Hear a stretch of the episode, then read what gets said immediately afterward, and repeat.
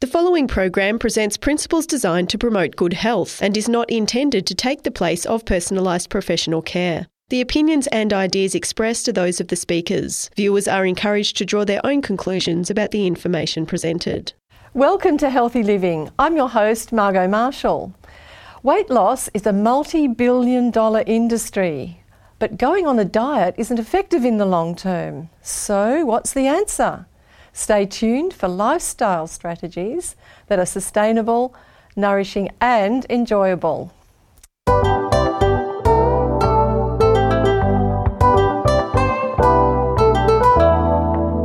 Healthy Living is a 13 part production of 3ABN Australia Television, focusing on the health of the whole person body, mind, and spirit. You'll learn natural lifestyle principles with practical health solutions for overall good health.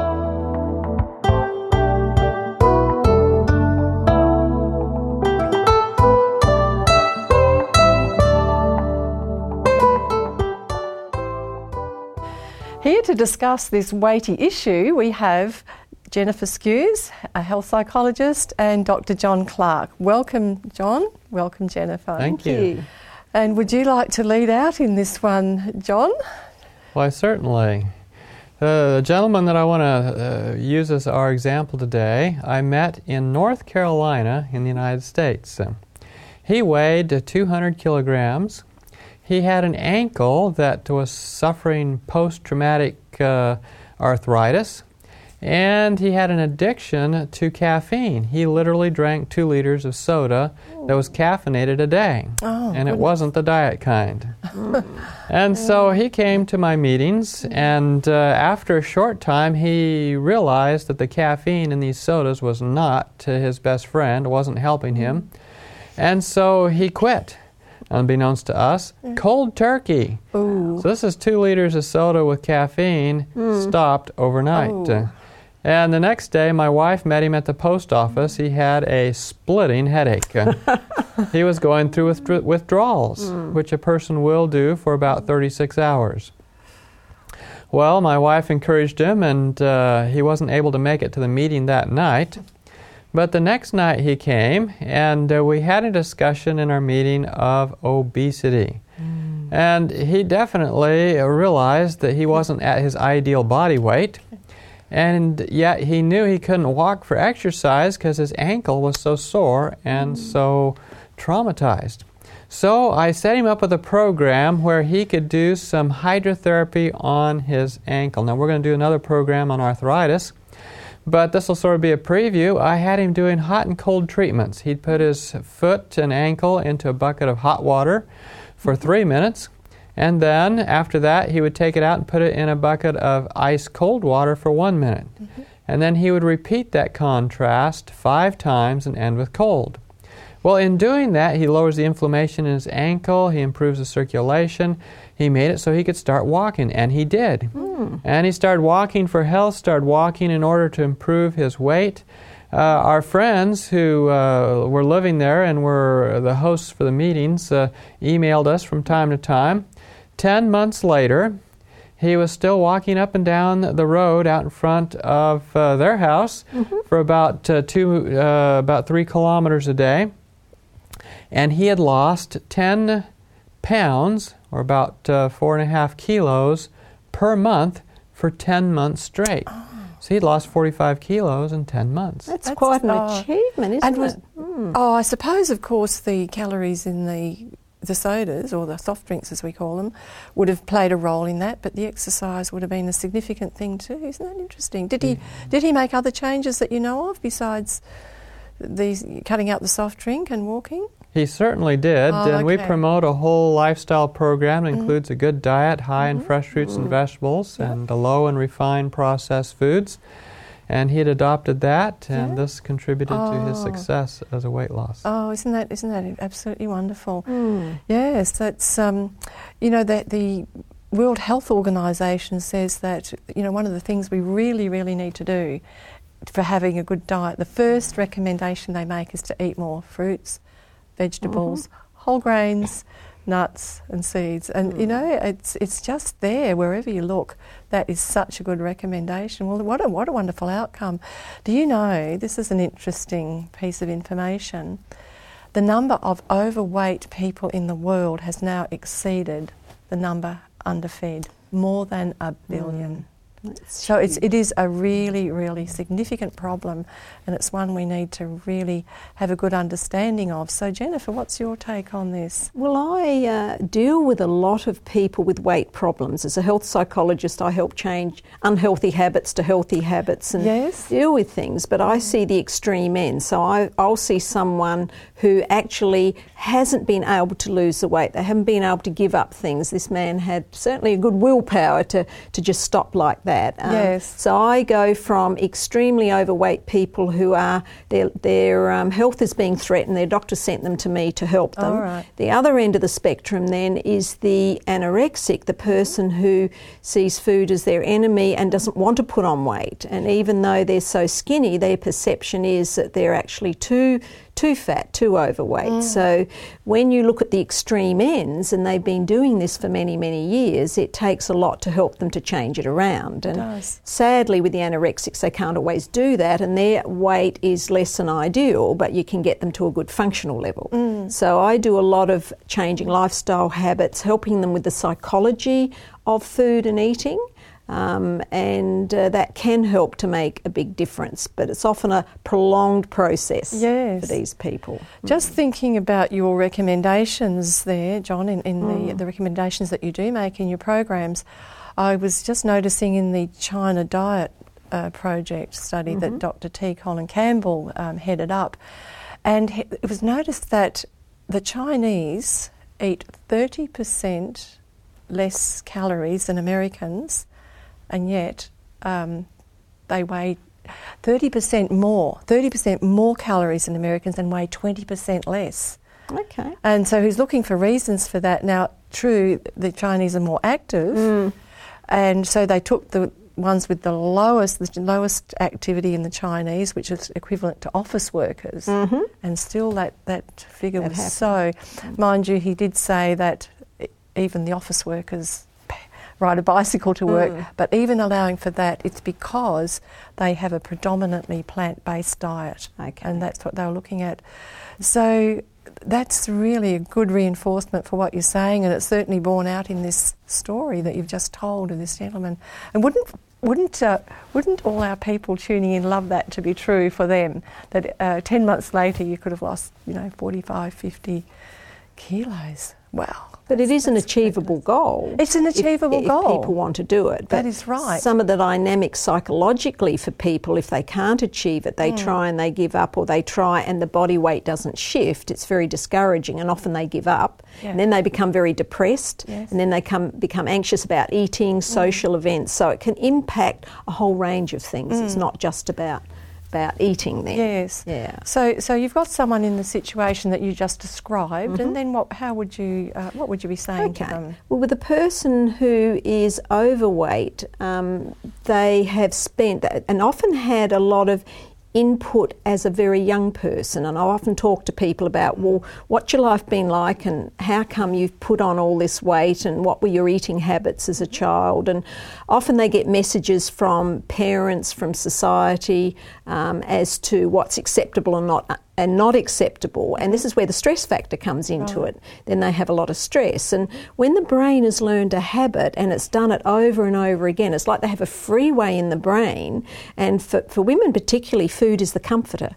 So, and they've often had a parent or a mother who eats emotionally, and we Yeah. call it emotional eating, and Yes. therefore they follow the pattern. Yes, yes. So, what I have to do is help them to recognise what's happening when they're eating. Two things. One, recognising the emotional content at the time, what might have triggered it Yes. or sustains it. And the other one is getting them to recognise when they're actually full, when they've had enough, Okay. instead of going beyond that. So they have to do some self reflection and sometimes using a diary and uh, journaling things and, and setting a realistic goal. Yes. And I find often for these women, you have to take very small steps because if you don't go too quickly, they'll sabotage you. yes. It's too much. Yes, and everyone has to do it in their own way. Yes. It has to work for that person. Yes. Uh, I- I'm always impressed by people like the gentleman you spoke about Yeah. who can just go out there and just see what's got to be done and just do it. There's not a lot of people who will actually be able to do that. Yes. But there are people like that, Yes. and for those who feel they need to just take the journey a bit slower, Yeah. it's good to have Absolutely. that, that good advice and do it in small steps. Yeah. Food can act like a placebo because what we think translates to every cell of the body. And if and I know women often said, "Oh, all I have to do is look at a cream cake and I put on a pound." And I know they haven't, but they feel like they have. Yeah. But a placebo is where, when the brain perceives something and believes it, the whole system responds as if it's really happening. Right? We've heard of the sugar pill factor. You know, and there was an interesting story, and this is to do with the caffeine factor, where uh, to how powerful it is with food is that his um, he came to work. He had to really concentrate for a couple of hours. He asked his receptionist to get him a coffee, and she got him the coffee, and he drank it, and he could feel himself pepping up, and he was focused, concentrated. He said, "Oh, I had to go uh, to the toilet a few more times because that's what caffeine does to me." And at the end of it, he thanked her. He said, "Oh, thanks for getting me that coffee because it really helped me." He said, "She said, well, it was actually decaffeinated." right? Okay. So you can see, but his belief, Okay. his his body and his brain responded to mm. the belief, and this is what happens with food. Mm. You know, we get very set in it, and we can look at something and have that effect. Or you know, and, and I find people who are anorexic have that placebo effect, and food becomes an aversion then. Um, because they believe they're taking and it's putting on weight when it isn't. Yes. But they see themselves, or the body can do that then. So this That is mind body connection is, is just amazing. I've heard other stories like that, and it's the first time you hear it, it's like, oh, It's is not- that po- is that possible? that- Could that really It happen? is. It really does. I just had an idea, you know, if someone was wanting to give up coffee and having trouble, and they had a Mm. A wife or a husband who could just sneak decaf into their normal jar, they could probably give it up and never know. Well, they wouldn't give it up. They would just drink decaffeinated. No, As but what we I'm- know that's not always good for you either. No, no, but I'm saying if he really thought that that was normal coffee and it did all the things for him it should, Yeah. you know what I He'll mean? keep using I wonder if that would work. Might be worth a try. I won't ask who you're going to try this. no, no, I, I don't. Uh, oh, actually, I can't think of someone. Yeah. Yeah, what else are you going to slip into their coffee? What did you have in mind? and you know, when he quit his sodas, sodas drive food consumption. Even Mm. switching to a soda that is supposedly low fat or low calorie or diet drives food consumption. The, the fast food industries have figured this out, where they go ahead and give you a free refill or the 64 ounce soda or whatever. And, you know, there's no such thing as a free lunch. No. There's no such thing as a free soda. No. You will go ahead and eat more food for having drunk a soda. Hmm. And so sodas, so in quitting his sodas, he was actually setting himself up for better diet control also. Now, then, uh, thinking about caffeine and, and things that manipulate your brain, Hmm. a lot of the foods out there are more than just fattening, they are actually addictive. For example, restaurants will put more oil into their foods. It drives food mm-hmm. consumption. In America, the Surgeon General of the United States came and looked at all the fast food restaurants, calculated the amount of fat, and said, You folks are not contributing to the health of America. Please, for the sake of everybody's health, reduce the amount of fat. Mm-hmm. Two years later, he came back and looked. No restaurant had reduced fat, and some of them had increased Increased it. it. You oh, see, fat overcomes your food satisfaction signal Yeah. and makes it so you are more likely to eat more food. Well, sugar's another one that they do that with burnt sugar onto products, and you crave more and you eat more. And this is an interesting history. In America, we have a, uh, a, a breakfast cereal company called Kellogg's. Mm-hmm. Maybe you've heard of Kellogg's Corn Flakes. Maybe we have, yeah. And these were created uh, in Battle Creek, Michigan, by a couple of brothers by the last name of Kellogg. One was a doctor and one was a businessman. And the doctor was very health conscious. And he wanted to make sure that the breakfast cereal was, was healthy, but the brother, who was the businessman, started putting sugar into the cornflakes to drive sales. Ah, The doctor was so upset they parted their ways. The businessman left the area. The doctor turned around and sued him. oh, One brother suing another because of the bad health effects of putting sugar into the original recipe. Mm. And today we put sugar on everything, bec- Including Kellogg's corn flakes. you see people spooning it on. including Kellogg's Corn Flakes. And so, why do I say this? I say this because you may be making choices in foods that are actually overpowering your will, Yes. making it so you're more likely to eat. It's not just you, it's the chemical properties of the foods you're choosing. It actually weakens the will, like sugar will weaken the will. So that means I've got to get people off the sugar to try and strengthen their will. Yeah. Yeah. And what happens when you eat sugar is it raises the dopamine in your head. Mhm. And the dopamine is the feel good hormone. Mhm, it and, sure is. and in fact, sugar will raise dopamine more than street drugs such as speed or Mm-hmm. cocaine. And so it's more addictive It than cocaine. And harder to get off at times. Yeah. Because it's so acceptable in our society, whereas something like cocaine isn't. So the availability can drive it, and it's driven by the media and Yes, isn't it? not it interesting that they are prohibited drugs, and we buy the other buy sugar in the supermarket, Yes, and it's not it's even worse then. perceived as doing as being mm. something mm. that could you know, mm. become so addictive and so difficult. What about MSG, uh, John? Does that play a role in any of this? Definitely. Now, MSG is monosodium glutamate. Uh, glutamate mm. is an amino acid. The mm-hmm. problem with MSG is that the glutamate is separated from other amino acids that would normally make up a protein. Mm-hmm. Oh, okay. And so you're ending up with a free amino acid. What happens in the brain is the amino acid acts like a false neurotransmitter, overstimulating the brain. Mm-hmm. It also overstimulates the taste buds. All flavors are more flavorful. Uh-huh. And so what you have is a society that wants a wow in every bite. Uh-huh. You go down to the fast food joint, you want a wow in every bite, and these super flavors overpower your mm-hmm. sense mm-hmm. of how much you should eat or shouldn't eat. It tastes so good, you have to have more. I mean, I, I ask folks, how do you decide how much food to eat? Well, if it tastes good, eat more, right? Well, that doesn't work. Mm. Uh, I'm not making a case for bad tasting food, but on the other hand, if I'm selling food, my whole income depends on food, and I could care less about mm. people's health. I want it to taste maximally. I want to wow in every bite so people mm. will come with their wallets open and handing me cash. Hmm. But I haven't done the obese person any favors because the person who eats food with MSG in it has twice the risk of obesity as somebody who isn't getting MSG in their food Say that again. twice the risk of obesity with eating foods with this. Uh, a- and, people don't realize what it is when they go to the supermarket because you go to the supermarket and you don't look for. you don't read the label. yeah, you're not trying to find Yeah. a food with more MSG. Oh, I just got to have more MSG. Can somebody help me find a package here with MSG? What number is it? You know, no, you you kind of realize now this might not be good, so you avoid this. So they give it other names: natural flavors, yeast extract, uh, hydrolyzed vegetable protein and number it. and number it. Yes. It's in it's high in any product that's highly refined and has protein. Soy All those meats, uh, names. Soy sauce, Bragg's liquid aminos, uh, nutritional yeast, uh, you name it. There's lots of this MSG, and you go super flavoring your food with it, and you end up with this appetite that you wonder how am I going to overcome this appetite and get the weight to come off. And this is where people then develop an appetite for that. They lose interest in what's healthy and what's good. There, it, it enhances the taste buds to a point. The taste buds don't want anything less than that. You see how it sets up right. another pattern then, Yes. which needs to be broken.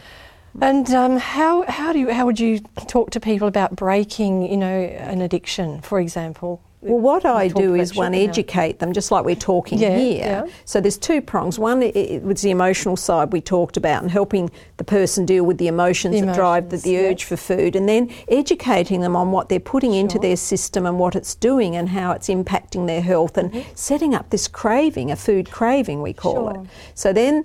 It's, it's introducing foods, and again, it's that thing of these people can't just always go cold turkey. So we go, okay, well, what are you having that isn't so good? And let's have a look at what you can have that is good and you're willing to try. And so Mm-hmm. We then introduce new foods and take out others. I like that you- because you're not focusing on what you don't want them to You're do. focusing on what you You're can focusing on what they can Yeah, have yeah, and something that yeah. they will enjoy. Yes. That will automatically displace Yes. something else. And I think that's a, and that's what's actually happened in reverse. Yes. These foods that we talked about in another program that have just swamped the supermarket that never existed uh, years ago. I know. Have displaced fruits, Yes, and vegetables Mm. and whole grains and uh, nuts and all that sort of thing. They've just displaced them, and we have to move the thing back the other way. Mm. We do. and, and displace foods. So that a health, healthy alternative is going to be a good good method to do. Well, some people need help to do that. Yeah. Fortunately, this gentleman didn't. Well, he did get help because he came and saw you, but he very quickly picked that help up. Mm. Whereas I often deal with people who've tried and failed and tried and failed and give up and do things to try and cope with their Yes. weight problem. Um, and that means they get depressed, they get anxious, they get discouraged, their self esteem and worth is Mm. devalued. Uh, and then they don't fit in, therefore, they don't socialise as much. So, again, you're looking at how it impacts their whole life, not Yes. just the fact they've got a bit of a weight problem. yes, Yeah.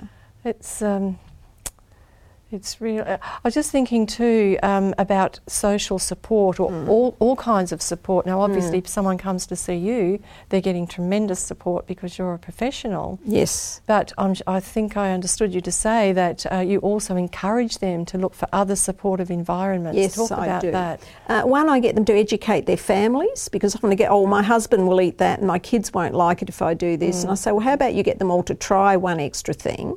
Um, and so we work on how they can balance that All at right. home. So that's the home environment. Yes, but there is another uh, source of help that some of these Mm. people seek, and it's called. Uh, you've heard of all these anonymous groups like Alcoholics yeah. Anonymous. It's Overeaters Anonymous, Yes, I have heard and they're a great support, and they actually work on a twelve-step program usually, which is gives a more Mm. Similar to- spiritual element as well, yes. where they look to um, you know God or something that has more power than them, and they realise they're powerless over what they're doing, and they hand that over and seek Mm. help to be empowered to do it, and that does have a very positive effect. I, I don't know about so much about the Overeaters Mm. Anonymous, but I have been told that with um, Alcoholics Anonymous, mm. the program did not work until they introduced the spiritual element. yes. and that's a resource. Yes. it's there for people. It has the best outcome Huge. when a, mm, when a spiritual element is added like mm. that, whether it be that or mm. people who do it in other ways, uh, like a prayerful way or whatever. They find that they have a much better and prolonged recovery rate than people who don't do that. Yeah, they plug into that source Yes, of power, they the do. that created us, and it's huge. And if you know, can miss out badly if we don't avail ourselves of Mm-hmm. that. So, mental, physical, spiritual, social, all of those things help us, and that's what we like to, to focus on here at Healthy Living. Yes. John, more comments from you. Yeah, one of the aspects of good diet is that it feeds your cells throughout your whole body. Mm-hmm.